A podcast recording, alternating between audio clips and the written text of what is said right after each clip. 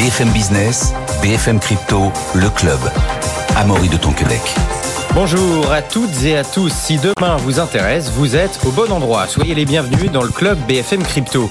Dans quelques instants, on va parler de l'inauguration euh, qui a eu lieu mercredi dernier, une première en France, au pôle Léonard de Vinci de l'Institut des crypto actifs.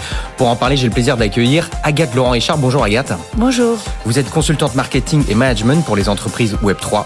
Et Cyril Grunspan. Bonjour Cyril, est-ce que je prononce bien votre nom? Tout à fait. Cyril Grunspan, directeur de l'Institut des cryptoactifs, justement, au pôle Léonard de Vinci. On en parle dans quelques instants, mais d'abord, on va faire un petit, un petit tour quand même sur le, sur le marché crypto, hein, parce que la capitalisation totale du marché crypto est désormais de 1400 milliards de dollars, hein, soit le même niveau qu'au moment de la chute de Terra Luna. Pour en parler, on est en ligne avec Alexandre Baradez, analyste chez IG. Bonjour Alexandre. Bonjour Maurice, bonjour à tous. Alexandre, après une hausse de 40% sur un mois, le Bitcoin est dans le rouge aujourd'hui hein, et perd pour le moment près de 0,6% en 24 heures. Quelle pourrait être la tendance pour la suite, Alexandre? Une tendance qui pourrait être un peu plus, un peu plus réservée quand même. On, on, a quand même eu quatre semaines consécutives de très fort rallye. Hein. Ça a démarré dans la zone des, des, des 27 000 pour aller taper quasiment ou même toucher un 38 000 la, la, semaine dernière. Euh, donc on, on, a, on, a, expliqué hein, à plusieurs reprises ce contexte qui était favorisé par les questions de dépôt de dossiers, de démission de TF, par, par un contexte où les taux s'étaient un petit peu détendus pendant quelques semaines euh, et un dollar aussi hein, qui s'était un petit peu détendu euh, en parallèle. Il y a le côté aussi cette statut valeur refuge hein, du, du, Bitcoin euh, par rapport la, à la crise au Proche-Orient tous ces éléments-là mélangés ont créé ce, ce, ce, schéma vertueux pour le pour le Bitcoin qui a permis de revenir sur des niveaux qu'on n'avait pas vus euh, depuis euh, depuis euh, mai 2022. Mais il y a un, un, événement la semaine dernière qui moi qui attire mon attention et qui à la fois sur le marché crypto et pour le marché action également, hein, ça vaut pour tous les actifs on va dire à risque, à savoir le retour de ce qu'on appelle le, le higher for longer. Vous savez, c'est des éléments de langage du, des banquiers centraux qui signifie que même si on ne monte plus les taux à partir d'un moment donné, euh, ben, ces taux élevés vont quand même persister pendant pas mal de mois, voire plusieurs trimestres, avant d'être d'être abaissé. Et pourquoi on, dit ça? Parce que euh, il y a eu quelques, il y a eu deux semaines, on a eu pas mal de statistiques américaines qui sont tombées en dessous des attentes, euh, et le marché a commencé à se dire, bah ça y est, c'est les signes de ralentissement de l'économie américaine, donc la Fed va commencer à, à, assouplir un peu le langage, et on avait eu une forte détente des taux à ce moment-là, 30-40 points de base quasiment, euh, des, des marchés actions qui avaient fortement rebondi, donc les cryptos aussi, hein, Bitcoin ou autres, qui ont rebondi, mais on, on, remarque que la semaine dernière, il y a eu deux langages, deux discours, un de Jérôme Powell et un de Christine Lagarde, dans lesquels ils ont mis l'accent sur la nécessité de maintenir les taux euh, élevés pendant pas mal de temps, en gros expliquant que le combat contre l'inflation, même s'il y avait de belles améliorations, n'est pas encore gagné. Et donc, en fait, ils, n'ont pas fait écho, ils n'ont pas rebondi sur la détente des taux euh, de, de, la semaine précédente. Ils ont au contraire parlé comme s'ils voulaient que ces taux obligataires, donc hein, le 10 ans américain, 2 ans, 30 ans, etc., eh bien, ne se détendent pas trop vite. Et pourquoi on dit ça et pourquoi ça nous intéresse dans le cadre des cryptos? Parce que il serait pas impossible que dans ce contexte où les banquiers centraux nous rappellent euh, l'impératif que, que, les taux obligataires restent élevés pendant quelques temps, eh bien, ça pourrait être à un moment donné sur un marché qui a déjà bien profité des bonnes nouvelles, j'ai envie de dire, eh bien l'occasion pour certains de, euh, ça peut être certains modèles ou certains gérants, certains spéculateurs, de, de, prendre un peu les gains sur ce premier rallye. Je pense que c'est un rallye qui en a appelé d'autres. Hein. Mais la question du est-ce qu'on enchaîne 4, 5, 6, 7 semaines de hausse consécutive, je pense quand même que là, euh, vu ce qu'on voit depuis quelques jours, je ne serais pas surpris qu'il y ait des petits retracements, des petites corrections qui commencent à intervenir. Alors d'un point de vue technique, sans faire trop long, tant qu'on est au-dessus de le fameux Fibonacci, un 38,2 qu'on avait identifié donc à, à 35 900 dollars, tant qu'on est au-dessus de ce niveau-là, pas d'inquiétude particulière. Euh, on peut rester en position longue et chercher mmh. le, le, niveau suivant à 42 000. Par contre, hein, on est actuellement à 36 009. Si vous commencez à aller chercher euh, 1000 dollars plus bas, ce qui n'est pas énorme pour, pour, pour, Bitcoin, attention. Là, je pense que ce sera effectivement la consommation de ce qu'on vient de dire, faire le sentiment que des prises de gains peuvent s'accélérer un petit peu. Euh, et, et, à ce moment, on pourrait tout à fait le, le revoir sous 35 000, 34 000, même. Vous voyez, des, des, des gains comme ça, des prises de gains s'accéléreraient un petit peu. Donc, je pense qu'on n'est pas très loin de ça, mais il faut, voilà, il faut le signal un peu technique, je veux dire, un peu dangereux court terme. Hein, c'est 35 009. Si on commence à taper cette zone, ça risque de prendre ses gains de manière un peu plus, un peu plus prononcée pendant quelques jours. Effectivement, hein, comme le dit Alexandre, soyez prudents sur les marchés car euh, avec le discours des banquiers centraux qui maintiennent quand même leur taux, ça pourrait jeter un coup de froid sur le marché. Rien n'est impossible. On va parler, Alexandre, finir rapidement sur euh, Ethereum, hein, plus 32% en un mois, plus 8% en une semaine. Tendance neutre aujourd'hui. Euh, à quoi s'attendre cette semaine, Alexandre, sachant qu'on dit que Ethereum a toujours un, un léger métro de retard par rapport à Bitcoin? Oui, c'est vrai que c'est encore vérifié. L'effet de rattrapage est quand, même, est quand même moins fort. Mais par contre, le pattern, si vous voulez, la, la, la configuration moyen-long terme, pour moi, reste aussi positif que Bitcoin. Hein. Quand on fait une analyse à court terme sur Bitcoin pour les retracements, ça reste du court terme. Euh, le, le, sentiment, c'est que Ethereum, de la même manière que Bitcoin a purgé le, le, la correction en 2022 et que désormais, euh, on est plutôt installé et réinstallé dans un, dans un bull trend que, que, que l'inverse. Simplement, c'est voilà, un peu comme, comme Bitcoin, si vous voulez. C'est-à-dire que le, sentiment, c'est qu'à court terme, il y a quand même quelques arguments, je veux dire, au niveau des taux ou autres, pour prendre un peu, les gains. Et si on devait donner un niveau pour, oui, pour repasser long de manière plus convaincue, c'est-à-dire se dire, ça y est, là, là, ça va accélérer de manière plus forte, moi, j'attendais quand même des niveaux plus élevés. C'est-à-dire qu'on n'a pas encore atteint la zone des 2200. Voilà, ici. 2200, pourquoi? Parce vous regardez Ethereum, on est dans une espèce de grand canal un peu fermé, presque un biseau, en fait, hein, qui s'exerce depuis 2022. Et 2200 dollars, ce serait le haut de cette zone. Et donc, ce serait un bon point d'entrée, parce que ça signifie qu'une fois qu'on touche ça, gros risque d'accélération à la hausse, ou gros potentiel plutôt, hein, d'accélération à la hausse. Donc tant qu'on est dans ce biseau, pour l'instant, attention, quelques prises de gains possibles. Mais si on commence à taper 2200, c'est un niveau sur lequel on n'est pas encore, là, il pourrait y avoir des phénomènes d'accélération. Mais ça, c'est dans un second temps. Voilà. Pour l'instant, un peu de respiration ne ferait pas de mal, je pense, ce, après ces grosses poussées des, dernières semaines. Merci beaucoup, Alexandre. Alexandre Baradez, chef analyste chez IG. On va suivre tout ça cette semaine. Bonne journée, Alexandre. Euh, on va retourner dans, le concret. Hein. Voilà, on quitte un peu les, cours du marché crypto pour parler euh, d'une création concrète, une première en France, ça je le disais tout à l'heure, la création de l'Institut des cryptoactifs au pôle Léonard de Vinci. Euh, et on a le plaisir d'être avec Agathe Laurent-Richard et Cyril Grunspan. Cyril Grunspan, je le disais tout à l'heure, vous êtes euh, directeur de cet institut justement des cryptoactifs hein, au pôle Léonard de Vinci. Qu'est-ce que c'est que cet institut pour commencer? Alors c'est un phare de connaissances et de partage autour des cryptoactifs, du moins c'est ce que nous souhaiterions bâtir. Et euh, ce, cette institution prend place à côté de plusieurs écoles distinctes et complémentaires qui font partie de ce que l'on appelle le pôle Léonard de Vinci. Donc ces écoles sont, il y a notamment une école de management, le MLV, une école d'ingénieurs, les Sylves, pour laquelle j'ai longuement travaillé, je travaille encore, une école d'internet et multimédia et une école de un établissement de formation professionnelle. Voilà, donc c'est c'est une nouvelle institution qui prend place à côté de toutes ces écoles. Et du reste, c'est une un institut qui suit de près la, le lancement d'un autre institut qui a eu lieu il y a quelques mois, qui s'appelait Institute for Future Technologies. Et pourquoi pourquoi ça a été créé? C'est quoi le but? C'est faire de la recherche? C'est de de former des personnes, les deux peut-être? Oui, tout à fait, les deux. En fait. Euh, disons, c'est partie d'un peu d'un constat, euh, d'un constat de, d'une négligence persistante de, au niveau de, dans le milieu de la recherche et dans la société en général.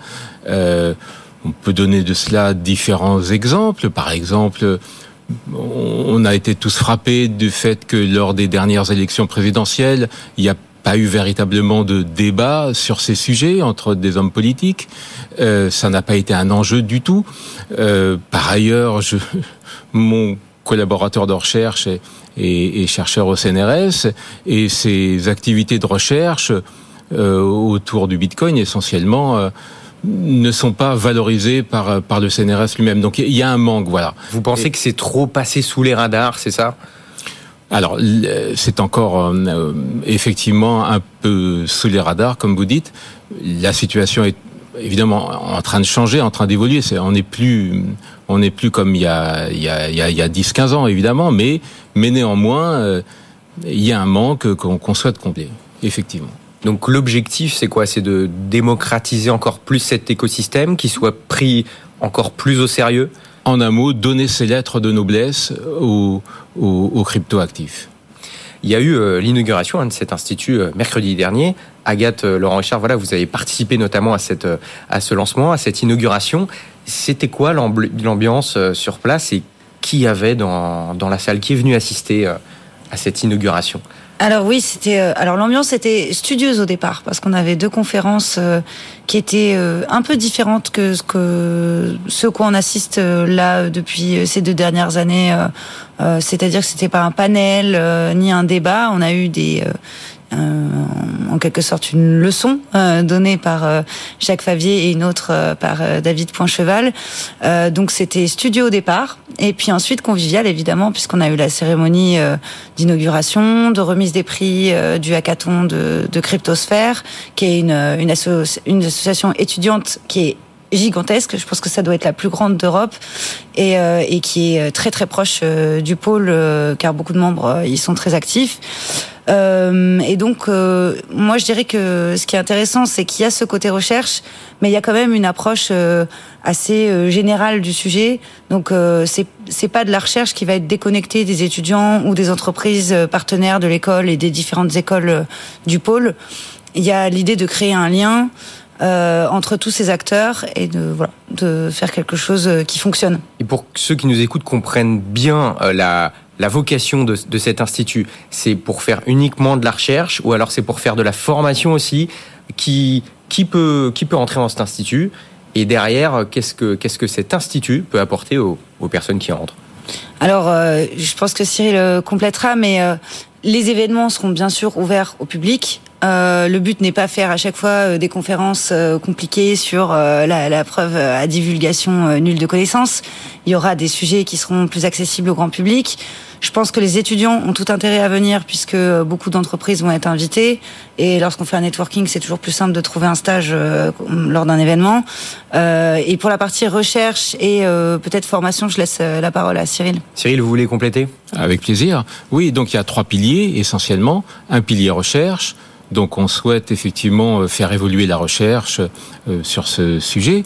Alors euh, en organisant différents séminaires, notamment un prochain séminaire le 14 décembre au Palais Brognard, et un autre séminaire qui a lieu à l'Institut Henri Poincaré régulièrement. Donc et on va financer des bourses de thèse, des, des, des bourses, des contrats de, de post-doctorat. Euh, donc on va financer la recherche. Donc d'une part un pilier recherche, un autre pilier important pour nous c'est les, les, entreprises, la collaboration. Euh, on souhaite former des, des, des collaborateurs de, de, de, ce secteur.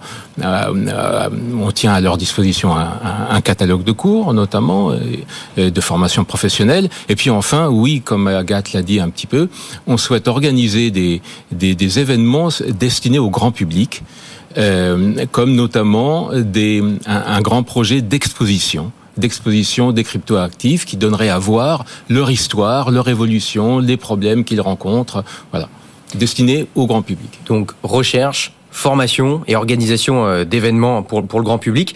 C'est quoi le rôle de la recherche dans cet écosystème qui est, bah, qui est jeune, faut le dire. Hein. Euh, Bitcoin a n'a que 15 ans, entre guillemets. C'est quoi le rôle de la recherche pour cet écosystème? Ah, Et multiple. Euh, proposer des, euh, des, des, avancées euh, pour faire évoluer des, des protocoles.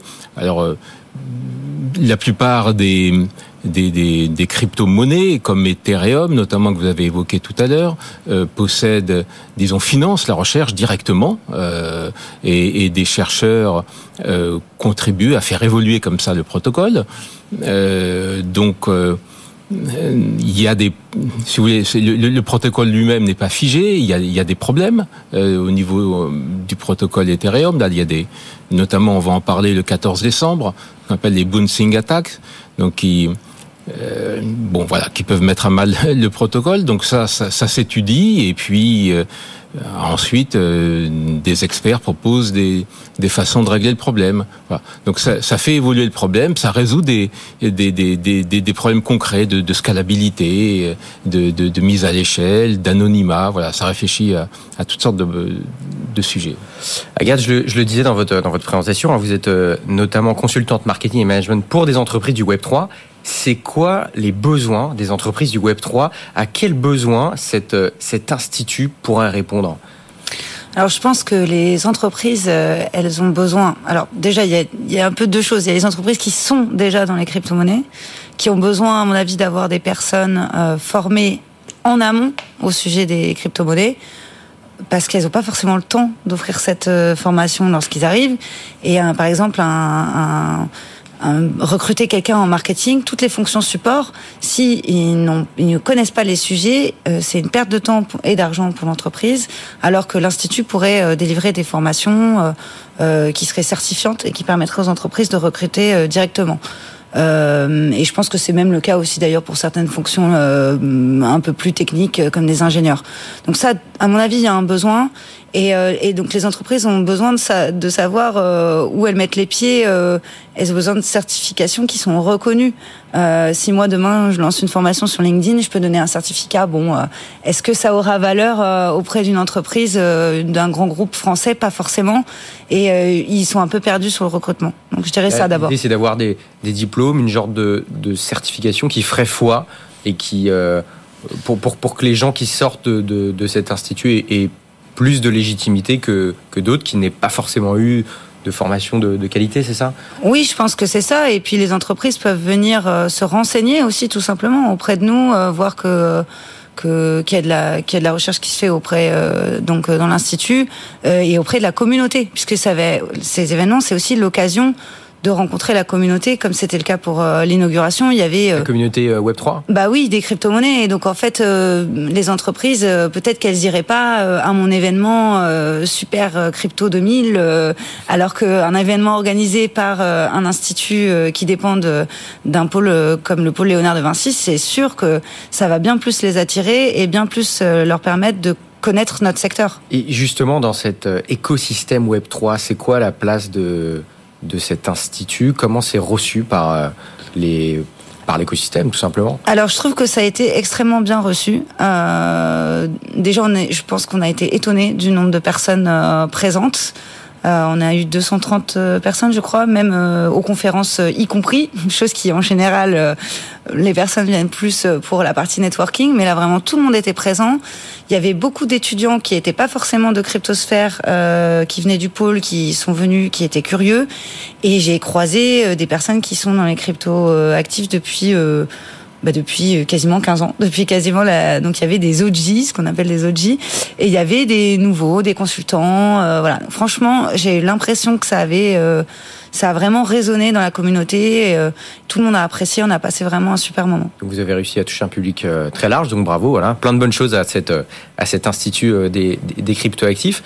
Cyril, c'est quoi les grands enjeux des cryptoactifs aujourd'hui? Aujourd'hui, pour vous, c'est voilà, c'est quoi la, la, priorité? Qu'est-ce que, quels sont les grands défis à relever? Pour moi, c'est le monde de demain, tout simplement. Dans quel monde on veut vivre demain?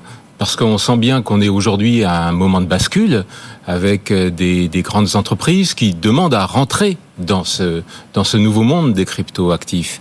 Mais encore, ils ne peuvent pas parce que pour différentes raisons, euh, euh, de, de, de, de, conformité notamment. Euh, mais voilà, donc le, le monde est encore est, est, en, est en mouvement et, et on voit apparaître donc des, des ETF spot Bitcoin aux États-Unis. Bon, donc des, des, projets qui sont en train de, de voir le jour et et voilà, donc avec euh, avec de tels euh, nouveaux acteurs, eh bien euh, les, les, grandes banques d'investissement vont, vont prendre des positions massives.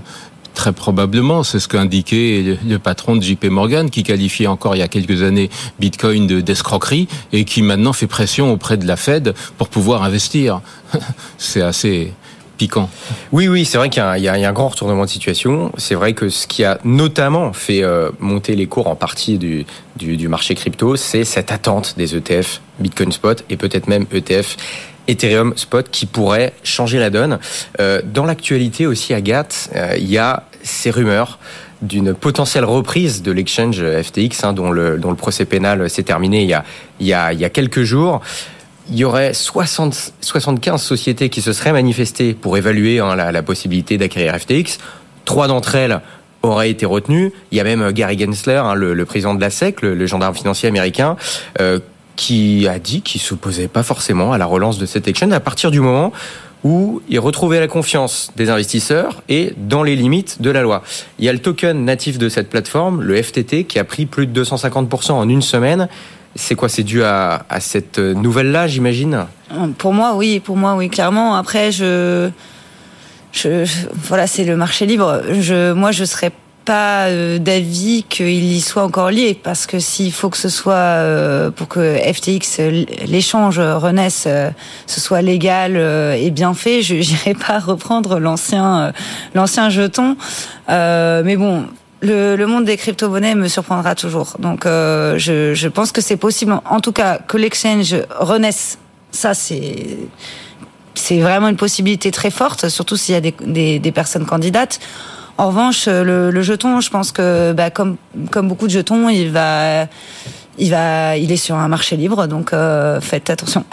voilà, bon, oui, clairement, il y a de la spéculation, donc prudence surtout sur ce genre d'actifs-là euh, liés à FTX. Et tout n'est pas terminé. D'ailleurs, euh, a priori, on pourrait éventuellement avoir un repreneur de FTX dès le mois de décembre. Donc, affaire, affaire à suivre. Euh, Cyril, vous, comment vous voyez, justement, on parlait des ETF, comment vous voyez la potentielle arrivée d'ETF, par exemple Bitcoin Spot. Hein, on sait que BlackRock, euh, premier gestionnaire d'actifs au monde, hein, avec plus de 9000 milliards de dollars sous gestion, euh, qui se positionne pour cet ETF, qui pourrait être accepté, validé dans les semaines qui arrivent. Comment vous voyez ça? D'une certaine manière, alors c'est pas ce qu'on appelle un ETF spot, mais enfin si vous il me semble que PayPal propose déjà d'une certaine façon un clone du Bitcoin. Euh, en tout cas aux États-Unis, on peut acheter du Bitcoin, enfin du faux Bitcoin. Quoi. Euh, donc on peut investir euh, quand on est un petit investisseur en, en allant chez euh, sur sur euh, sur PayPal et, et, on investit comme ça sur Bitcoin. Alors il y a déjà des solutions effectivement qui existent, qui ressemblent, mais là ça changerait complètement la donne. La donne, le fait qu'il y a un ETF officiellement Bitcoin Spot aux États-Unis, surtout en plus géré par BlackRock. Et on se doute que derrière, si c'est si celui de BlackRock est validé, il y en a beaucoup d'autres qui viendraient derrière. C'est quoi C'est contraire à à, à, à l'esprit euh, du, du Bitcoin et des cryptos. C'est sûr que ça pose problème, effectivement. Euh, le, le, la question, c'est de savoir si est-ce que les nouveaux peuvent, nouveaux entrants peuvent euh, tirer profit du marché des cryptos actifs sans que les précédents acteurs n'en pâtissent. Euh, c'est ça la question. Comment vont-ils rentrer hein euh, voilà, donc ça, c'est l'enjeu des nouvelles euh, réglementations qui seront probablement amenées à être durcies, précisément, mmh. pour permettre à ces gros acteurs de rentrer dans ce nouveau monde. Et le procès FTX, justement, euh, a remis sur la table hein, le fameux débat de la décentralisation des cryptoactifs. Euh, y a des, on sait qu'il y a des cryptos qui fonctionnent grâce, euh, grâce au stacking, euh, qui serait a priori, selon vous, en tout cas selon une tribune que vous avez publiée récemment, qui serait moins décentralisée que celle qui fonctionne grâce au mining. Déjà, est-ce qu'on peut rappeler rapidement la différence entre stacking et mining? Alors, je, je me mouille pas autant dans, dans ma tribune, mais effectivement, c'est un débat. Je parlais au conditionnel. Hein, en, entre spécialistes, effectivement. Euh, oui, ben, euh, donc tout tourne autour des validateurs. Euh, soit on valide des blocs parce que on découvre on fait tourner des machines et on arrive à produire un calcul compliqué, donc c'est le minage de crypto-actifs, ou bien on valide parce que euh, un, un, un, algorithme de consensus nous a désigné comme étant le, le validateur. Parce qu'on prête ces cryptos à la blockchain pour la sécuriser, c'est ça le stacking? Voilà, Alors il y a plusieurs façons de procéder au staking.